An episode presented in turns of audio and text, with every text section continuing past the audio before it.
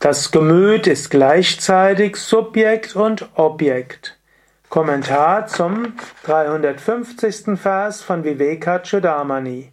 Shankara schreibt: So wie sich Eisen im Kontakt mit Feuer als Feuer offenbart, so offenbart sich das Gemüt im Kontakt mit dem Absoluten als Subjekt und Objekt.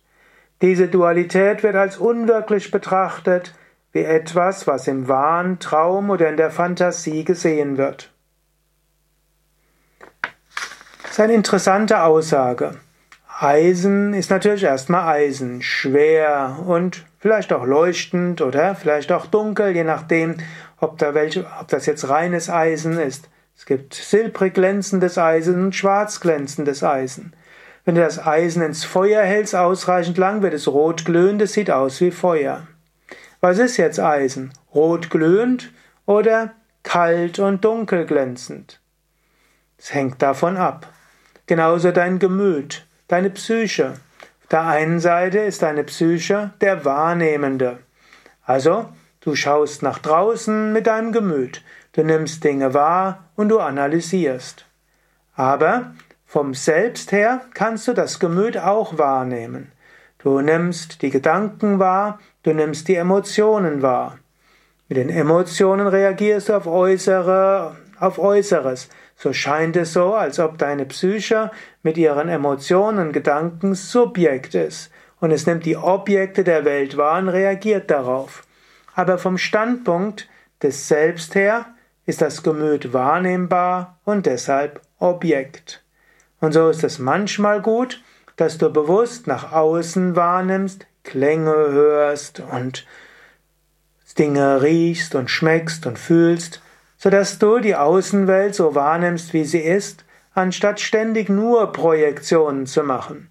Du siehst einen Menschen und denkst, der denkt schlecht über mich. Du siehst das, du siehst Regenwolken und denkst, au weia, gleich wird's regnen, ich werde furchtbar nass werden, es wird eine Überschwemmung geben und ich komme nicht rechtzeitig zum Yoga-Zentrum und so weiter. Also, Geist fängt sofort an, Gedanken zu produzieren. Du kannst einmal den Geist zu einem Wahrnehmenden machen, ohne zu viel zu beurteilen, zu reagieren, zu analysieren. Das ist schon mal eine gute Sache. Achtsam durch den Tag zu gehen. Zweite Möglichkeit ist, beobachte die Gedanken und die Gefühle, beobachte, woran der Geist denkt.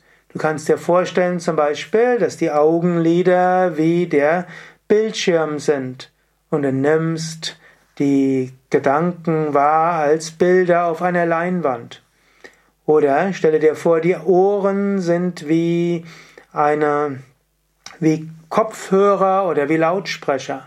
Und dann höre deinem inneren Dialog zu, höre, was du innerlich sagst, sieh, was du innerlich siehst. Und wenn du das machst, dann nimmst du deine Psyche wahr als Objekt, etwas Wahrnehmbares.